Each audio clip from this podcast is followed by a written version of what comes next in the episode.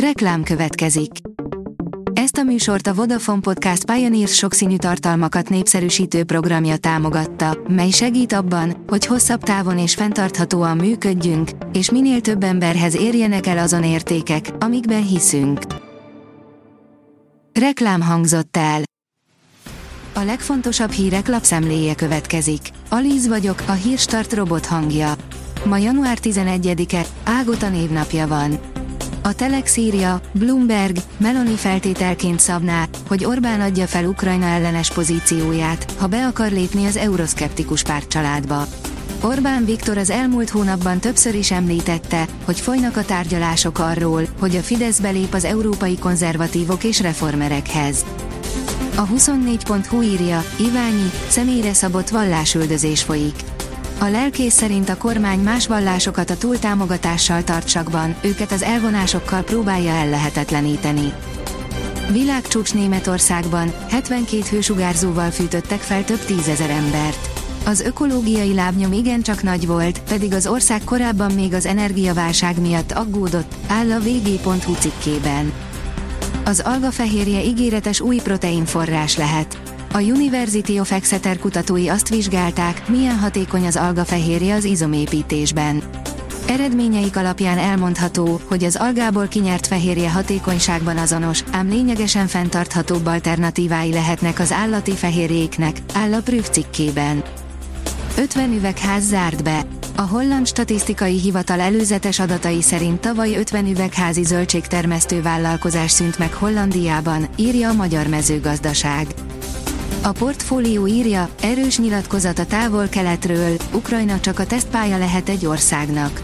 Az ENSZ küldöttei január 10-én tartott ülésén felszólaltak az ellen, hogy Oroszország észak-koreai ballisztikus rakétákat vetett be Ukrajnában.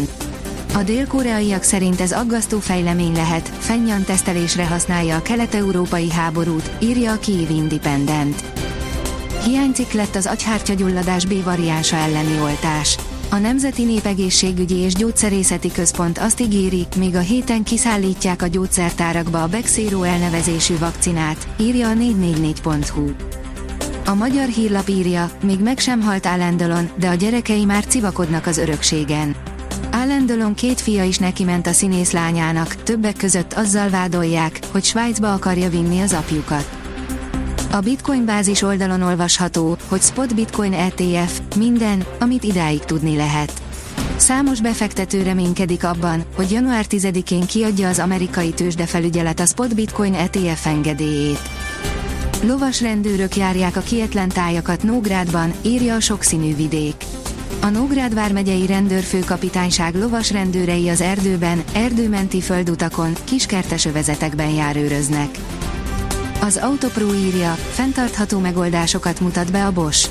A 2024-es CESZEN a mobilitás, az épületek és az otthonok számára is megoldásokkal készül a vállalat.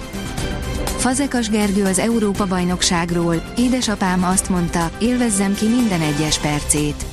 A szerdán rajtoló, a magyar válogatottnak a Montenegro elleni péntekesti mérkőzéssel induló férfi kézilabda Európa-bajnokság előtt Fazekas Gergő, a vízlaplok játékosa elárulta, mit mondott neki a cseh válogatott szövetségi kapitánya, valamint mit tanácsolt neki édesapja az Európa-bajnokság előtt, írja a sportál. A rangadó szerint ez az oka, hogy végigfújolták a reáljátékosát. Tony Kroosnak mindig is karcos véleménye volt a Saudi Ligáról, a helyiek nem felejtették el mindezt. Továbbra is maradnak az éjszakai fagyok. A következő napokban napközben kicsivel már fagypont felett alakul a hőmérséklet, az éjszakák azonban továbbra is csípősek lesznek, áll a kiderült cikkében. A Hírstart friss lapszemléjét hallotta.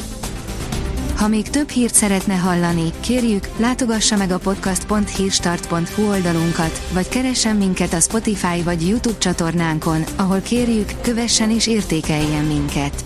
Az elhangzott hírek teljes terjedelemben elérhetőek weboldalunkon is. Köszönjük, hogy minket hallgatott!